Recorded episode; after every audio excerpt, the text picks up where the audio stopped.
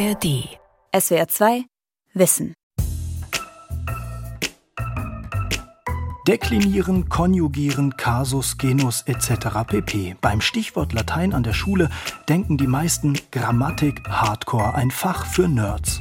Ja, Eltern haben oft, und das erleben wir ja auch bei den Elternberatungen durchaus in Göttingen, ähm, den Eindruck, Latein könnte für ihre Kinder zu schwer sein. Doch die alte Sprache bastelt an einer neuen Zukunft. Weg vom Bildungsdünkel, weniger Vokabeln, mehr Geschichte und Alltag. Ich halte die Sekundärtugenden, die bei Latein quasi so mitgeliefert werden, für immens wichtig.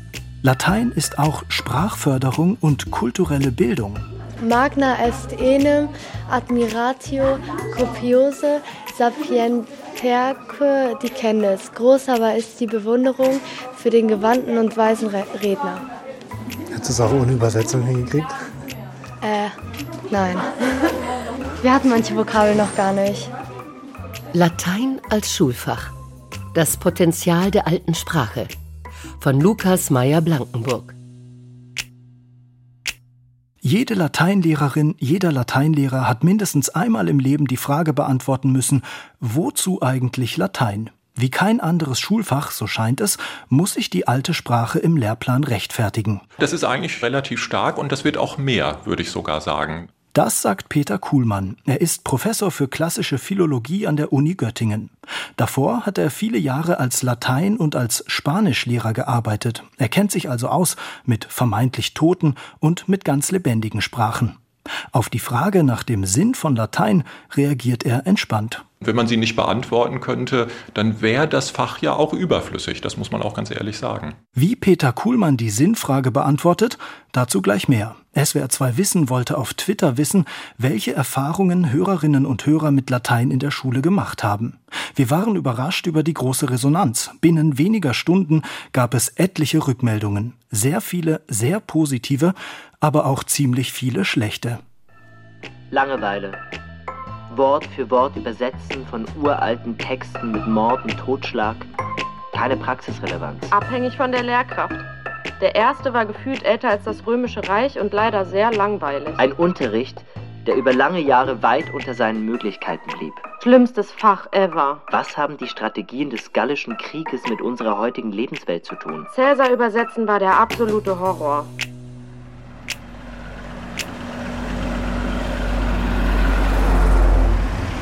Hi. Hi. Freut mich, jetzt sehen wir uns endlich mal Ja, nach den ganzen. Telefonaten. Und haben Sie gut hergefunden? ja, sehr gut. Vielleicht hätte einigen SWR2 Wissenhörern ihre Schulzeit besser gefallen, wenn Michael Stierstorfer ihr Lehrer gewesen wäre. In der bayerischen Postkartenprovinz Blauer Himmel, Klostergarten mit Springbrunnen, am Gymnasium Schäftlarn unterrichtet er Latein. Gaius Julius Caesars Der Gallische Krieg ist hier wirklich Vergangenheit. Die Schüler sind natürlich größte Fans von Harry Potter, Percy Jackson und Tribute von Panem und das ist heute unser Programm. Was Michael Stierstorfer gerade nicht gesagt hat, er ist selbst großer Fan von Percy Jackson, Harry Potter und den Tributen von Panem. Und er bemerkte beim Lesen, die modernen Fantasy-Romane sind nicht nur ein Riesenerfolg weltweit. Die Geschichten vom zwölfjährigen Halbgott Percy Jackson oder vom Zauberlehrling Harry Potter haben sich hunderte Millionen Mal verkauft. Sie stecken aber auch voller antiker Bezüge, voller griechisch-römischer Gottheiten und lateinischer Sätze. Das liegt daran, dass die J.K. Rowling, die war ja Latein- und Griechischlehrerin, hatte keinen Job und hat deswegen Zeit gehabt, eben die ganzen Bücher zu schreiben. Ähm, lateinische Zaubersprüche kommen drin vor. Am bekanntesten ist ja Expecto Patronum.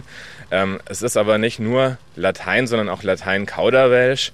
Ähm, das ist auch sehr spannend dann äh, für die Schule, weil man das dann von Schülern sozusagen entschlüsseln lassen kann, was das Ganze bedeutet.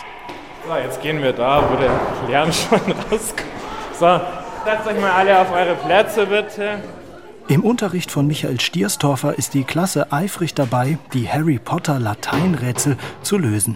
Also Expecto Patronum kommt dann von expectare und das heißt erwarten. Also soweit ich weiß. Und das heißt dann ich erwarte, weil O ist erste Person Singular und Patronum ist dann wahrscheinlich der Patron, also der Schutzherr. Also Oculus Reparo ist der Spruch ähm, zum also Brillen ähm, reparieren und das kommt eben von Oculus, das Auge, und Repare ähm, wiederherstellen. also das im mal frei übertragenen Sinn das Auge wiederherstellen. Ja, genau, richtig. Es wird vermischt, dadurch eine neue Sprache kreiert und dadurch ähm, äh, hast, hat es auf jeden Fall, finde ich persönlich, was Kreatives. Konservative Leser sagen, da wird Latein verballhornt oder verschandelt. Ich finde, dass es sich von den Regeln der Sprache löst, neue Regeln kreiert, ähnlich wie wir das auch bei Herr der Ringe haben von Tolkien, der erschafft auch eine eigene Sprache und die Joanne K. Rowling erschafft mit den Zaubersprüchen auch eine eigene Sprache ähm, und verwendet eben Latein als Basis. Das heißt, Latein wird dadurch lebendig, es wird gesprochen und es lebt weiter. Bei Michael Stiersdorfer gehören die Klassiker zwar immer noch zur Schullektüre, Vergil und Ovid sind aber auch Klischee, das, woran sich ältere Generationen beim Stichwort Latein erinnern. Die Unterrichtsinhalte haben sich gewandelt. Moderne Helden wie Harry Potter, zeitgenössische Fußballtexte auf Latein oder Filme mit antike Bezug wie Gladiators oder Hunger Games sind für viele Lehrkräfte längst normales Arbeitsmaterial. Wenig überraschend findet das der Göttinger Philologe Peter Kuhlmann. Die Lehrkräfte, die ich jetzt persönlich kenne oder die auch noch mit mir studiert haben, die ja dann gar nicht mehr so jung sind, sind vielleicht doch lebensnäher und moderner, als man von außen her denkt. Also auch der Lateiner und die Lateinerin ist irgendwo ja doch ein normaler, konsumierender Mensch und durchaus auch an Unterhaltungsliteratur oder Unterhaltungsmedien interessiert. Und es kommt hinzu, dass natürlich auch ein großer Teil der Lehrkräfte selber Kinder hat, darf man auch nicht vergessen, und dann eben eben durch den eigenen privaten Kontext die Dinge dann auch ganz gut kennt. Also insofern ist das sicher ähm, ja, äh, durchaus akzeptabler oder stärker verankert, als man vielleicht jetzt von außen her denken würde. Über den Umweg moderne Literatur könne man Jugendliche so auf antikes Latein neugierig machen, meint Peter Kuhlmann. Gleichzeitig erfahren Jugendliche, dass auch spannende Geschichten von heute in der Antike wurzeln. Es gibt aber einige Uni-Professoren, die bei so etwas nur mit den Augen rollen. Bereits 2019 hatte der Präsident der Hochschulrektorenkonferenz Peter André Alt angemahnt, es gebe gravierende Mängel, was die Studierfähigkeit zahlreicher Abiturienten anbelange. Michael Reichel, Professor für klassische Philologie an der Heinrich-Heine-Uni Düsseldorf, griff diese Feststellung in einem FAZ-Artikel vom 5. Oktober 2022 auf. Er beklagte in dem Text, dass viele Universitäten ihre Lateinanforderungen für Bachelorstudenten heruntergeschraubt oder ganz gestrichen hätten. An vielen Gymnasien bekämen Abiturienten ihr Latinum zu leicht. Wer aber Schülern ein Latinum zu Rabattkonditionen hinterherwirft, erweist langfristig weder ihnen noch dem Fach einen Gefallen. Also wenn ich jetzt Studierende habe, die, ähm, sagen wir mal, mit 20 oder gar 21 erst ihr Studium beginnen, aber vielleicht mit 15 ihre letzte Lateinstunde hatten, ähm, dann ist das ja normal. Und das ist jetzt auch ein bisschen ungerecht, weil man bei Französisch komischerweise die Frage nie stellt. Ich hatte ja Französisch in der Schule, ich hatte das auch bis zum Abitur und im Abitur und hatte danach auch beruflich immer mit Französisch zu tun.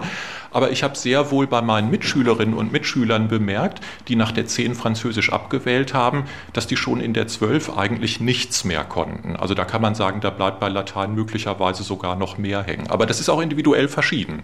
Aber das ist einfach für alle Fächer so. Für viele SWR2 Wissen Twitter-Follower ist das eigene Latinum noch sehr präsent. Manchmal träume ich, mir würde das knappe Latinum aberkannt. Damit das Studium, das erste Staatsexamen, das zweite Ex, die Lebenszeitverbeamtung, das erste Beförderungsamt, wirkt mächtiges Latein. Ich habe Latein an der Uni nachgeholt, weil ich Geschichte studiert habe. Habe es sehr genossen und bereut, dass ich es nicht in der Schule hatte. Auch nach 30 Jahren sind Ovids Metamorphosen noch zitierbar im Kopf. Ich fand schon in der Schule sehr spannend, wie viele Dinge sich in 2000 Jahren verändert haben oder auch nicht. Latein war wie ein Fenster in eine andere Welt. Erstmal gibst du mal deinen Tipp vorher ab. Was ja. ist das? Was steht Magnum. da drauf? Magnum. Also das Eis Magnum. Okay, was ist dein Tipp? Ja. Ja, auf welches Wort geht Magnum zurück? Groß. Genau, Magnus Magna Magnum groß. Überprüf's mal am Scanner. In der Ausstellung Latein, tot oder lebendig im Kloster Dahlheim können Besucherinnen und Besucher lernen, wie fest verwurzelt Latein in unserem Alltag ist. Die Ausstellung beginnt an einem Supermarktregal. Museumspädagogin Nicola Karthaus ist mit einer achten Klasse unterwegs. Sie lässt die Schülerinnen und Schüler Produkte mit latinisierten Namen aussuchen. Waschpulver, Katzenfutter, Eis am Stiel. Adventskalender, ne? Adventus, lateinisch die Ankunft. Prima. Dafür, dass das Kloster Dahlheim ziemlich abgelegen liegt, in der Paderborner Peripherie, ist die Ausstellung gut besucht. Das Interesse an Latein ist groß. Vor allem Schulklassen nutzen das Angebot mit einer interaktiven Ausstellungsführung und in der Schreibwerkstatt den Lateinunterricht aufzupeppen. Ihr teilt euch jetzt gleich in fünf Gruppen ein. Jede Gruppe bekommt einen Arbeitsbogen. Ihr schwärmt gleich aus in die Ausstellung, sucht eure Person, die ihr bearbeiten müsst. Und zwar sind das. In den Ausstellungsräumen werden 2000 Jahre Geschichte des Lateinischen dargestellt an elf ausgewählten Persönlichkeiten. Cicero ist dabei, aber auch Karl der Große oder Hildegard von Bingen. Wir müssen gerade zum Erasmus äh, Fragen beantworten. Ja. Also Latein ist an sich eigentlich voll das schöne Schulfach. Ich kann es aber nicht. Deswegen macht es mir jetzt nicht so viel Spaß. Aber warum findest du es schön? Ähm, keine Ahnung, weil es so viel mit der Geschichte zu tun hat und so. Ja, ich finde es auch schön, weil es so viel mit der Geschichte zu tun hat. Und ähm, aber es ist halt viel zu lernen, so die ganzen Deklinationen und so. Aber sonst eigentlich ein schönes Schulfach. Viel Hintergrundwissen erhält man dadurch. Das ist ganz schön. Also wenn man zum Beispiel mal einfach eine Stunde mal sich nur darüber unterhält, wie haben die Römer mal ihr Klosystem, sag ich mal, irgendwie bewirkt, wie hat das alles funktioniert, die Kanalisation und ist schon ganz schön, wenn man da nicht immer nur so pauken muss, sondern auch mal mal so was Schönes lernen kann und das trotzdem noch mit den Vokabeln verbinden kann. An sich ist aber das mit den Vokabeln nicht ganz so meins.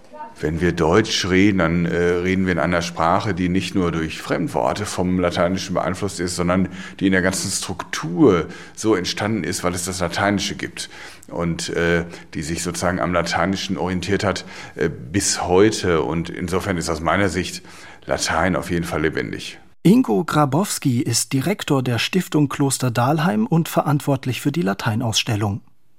Er erzählt, als Schüler habe er die vielleicht typisch schlechten Erfahrungen mit Latein als Schulfach gemacht.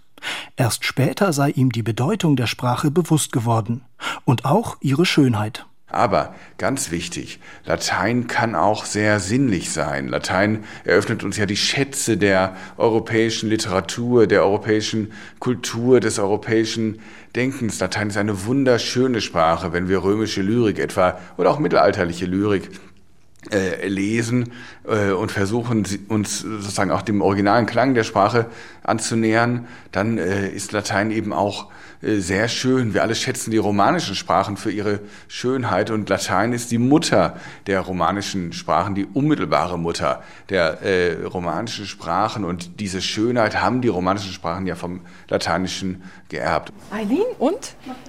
Eileen und Magdalena unterstützen jetzt beim Anlegen der Toga. Ich helfe auch mal ein bisschen. In der Ausstellung dürfen die Achtklässler selbst in die Rolle des Redners Cicero schlüpfen. Du hältst schön, Joshua, die Arme weit ausgebreitet. Ein Schüler wird von Museumspädagogin Nicola Karthaus und zwei Mitschülerinnen in eine Toga, das weiße, lange Rednergewand, gewickelt. Wie fühlt es sich an? Irgendwie komisch. Das ist irgendwie so ein peinliches Gefühl, wenn man sich nie alleine anziehen könnte. Ein paar Minuten Cicero sein. So sollen Schulkinder nicht nur Latein als Sprache vermittelt bekommen, sondern sie lernen auch etwas über Cicero, über das politische System Roms und wie man auch auf Deutsch eine gute Rede hält. Ausstellungsmacher Ingo Grabowski findet, Latein habe wie kaum ein anderes Schulfach das Potenzial, mehrere Disziplinen in sich zu vereinen. Um es noch lebendiger zu machen, schlägt er vor, es zu unterrichten wie eine moderne Sprache. Lehrerinnen und Lehrer sollten wie im Englisch- oder Französischunterricht auf Lateinisch mit der Klasse reden. Ich verstehe schon, warum das nicht äh, passiert, weil natürlich die Lehrer vielleicht auch Angst davor äh, haben. Es ist ja eine größere Herausforderung, wenn sie jetzt plötzlich selber auch Latein sprechen sollen, was sie ja so nicht zu sprechen äh, gelernt haben. Äh, aber da gilt ja vielleicht die alte Lehrerregel, dass man den Schülern nur eine Unterrichtsstunde voraus sein muss und dann kann das Ganze schon funktionieren. Ne? Der Göttinger Didaktiker Peter Kuhlmann ist ständig damit beschäftigt zu überlegen, wie Latein im Unterricht besser vermittelt werden kann. Die Idee, dass Lehrkräfte auf Lateinisch unterrichten, hält auch er für nicht ganz abwegig.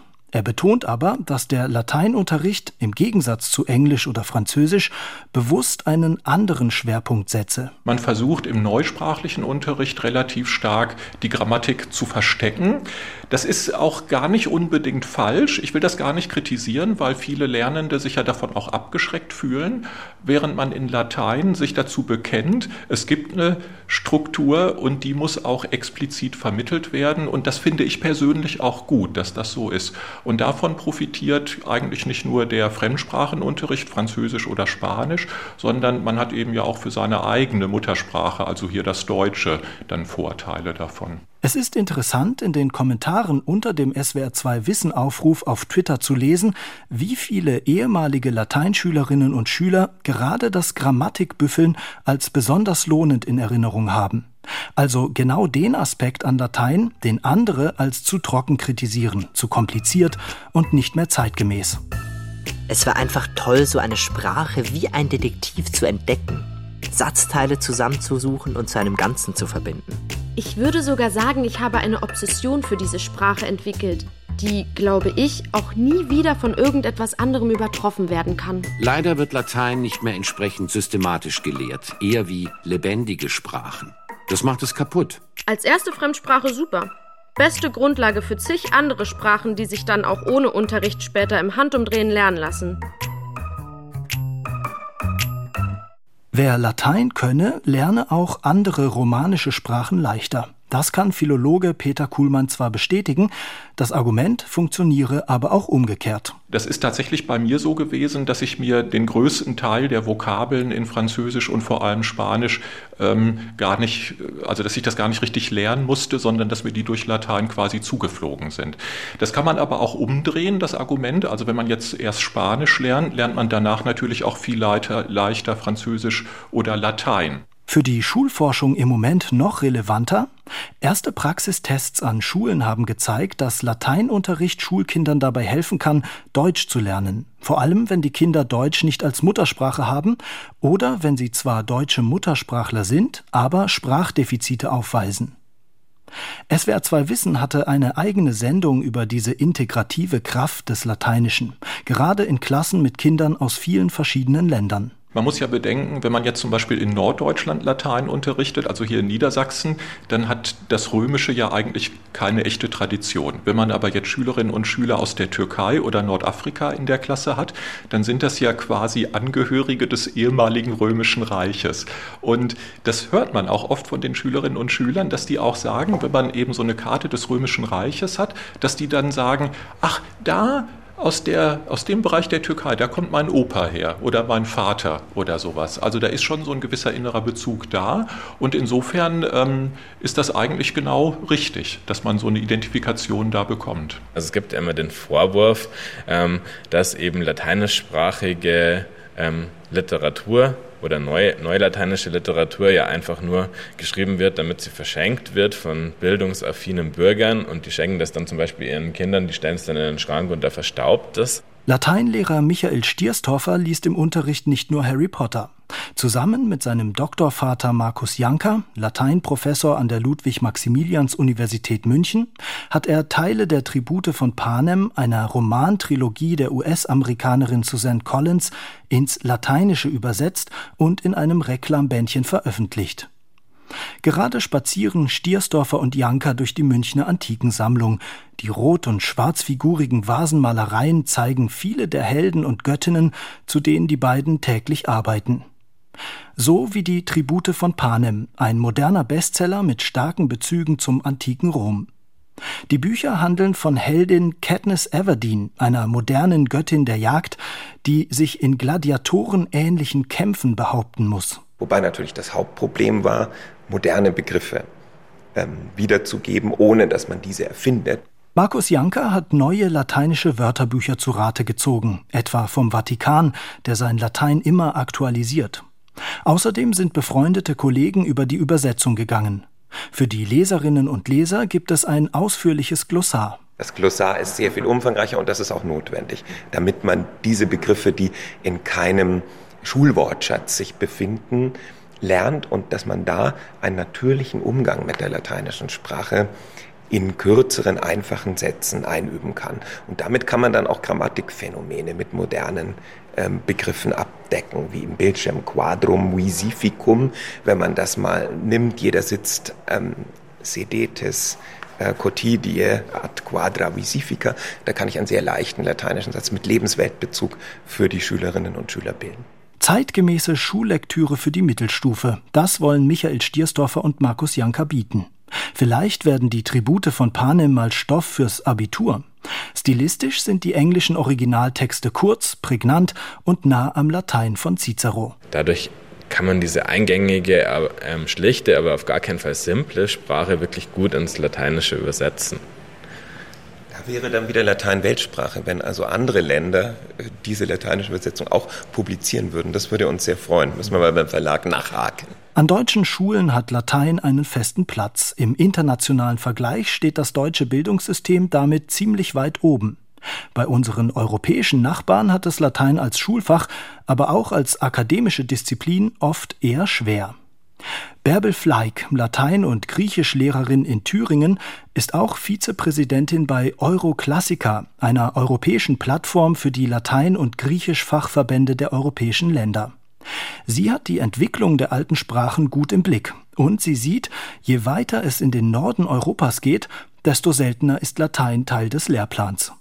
In Schweden etwa ist Latein an der Schule praktisch abgeschafft. Bärbel Fleig vermutet, das hinge in Teilen auch mit der pragmatischen Lebenseinstellung der Schweden zusammen. Die Schweden sind sehr praktisch orientiert. Dafür ist Latein nicht unbedingt das Fach, was man so absolut äh, notwendig für den täglichen Lebensbedarf benötigt. In England hingegen wird wieder verstärkt versucht, Latein in den Schulen zu etablieren.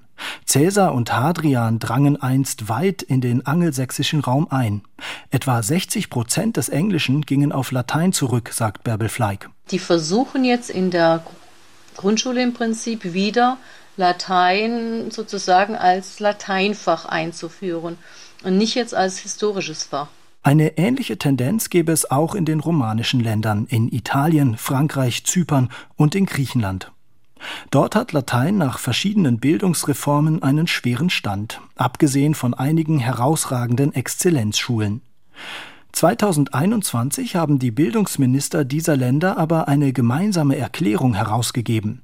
Die alten Sprachen Latein und Griechisch sollen in den Schulen gestärkt werden. Es geht um die Wurzeln, es geht um die gemeinsame Arbeit an der Kultur eigentlich, der gemeinsamen Kultur, um diese Sprachen im Prinzip zu forcieren, zu stärken und nicht zu verlieren.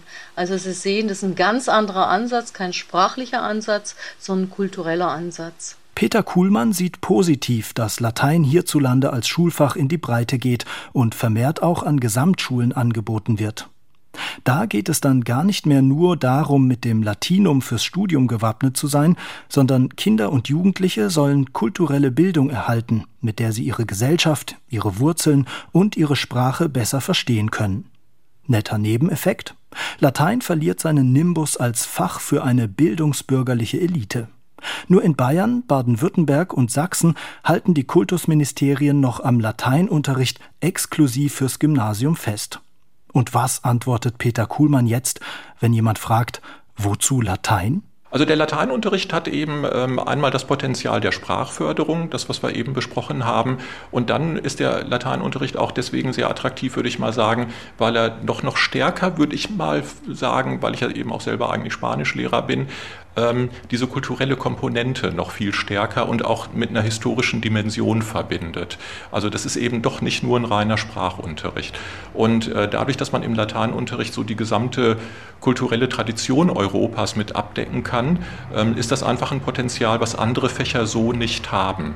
Und insofern ist der Mehrwert äh, für Latein dann doch ziemlich groß. Das kann man eigentlich ziemlich leicht begründen. Latein war eines der wenigen Fächer, in denen ich mich nicht gelangweilt habe. Cicero hat mich beeindruckt, dass jemand, der vor 2000 Jahren gelebt hat, uns mit seinen Gedanken so nah sein kann. Mein Lateinlehrer war mit einer Lateinlehrerin aus Italien verheiratet und die einzige gemeinsame Sprache war anfangs Latein.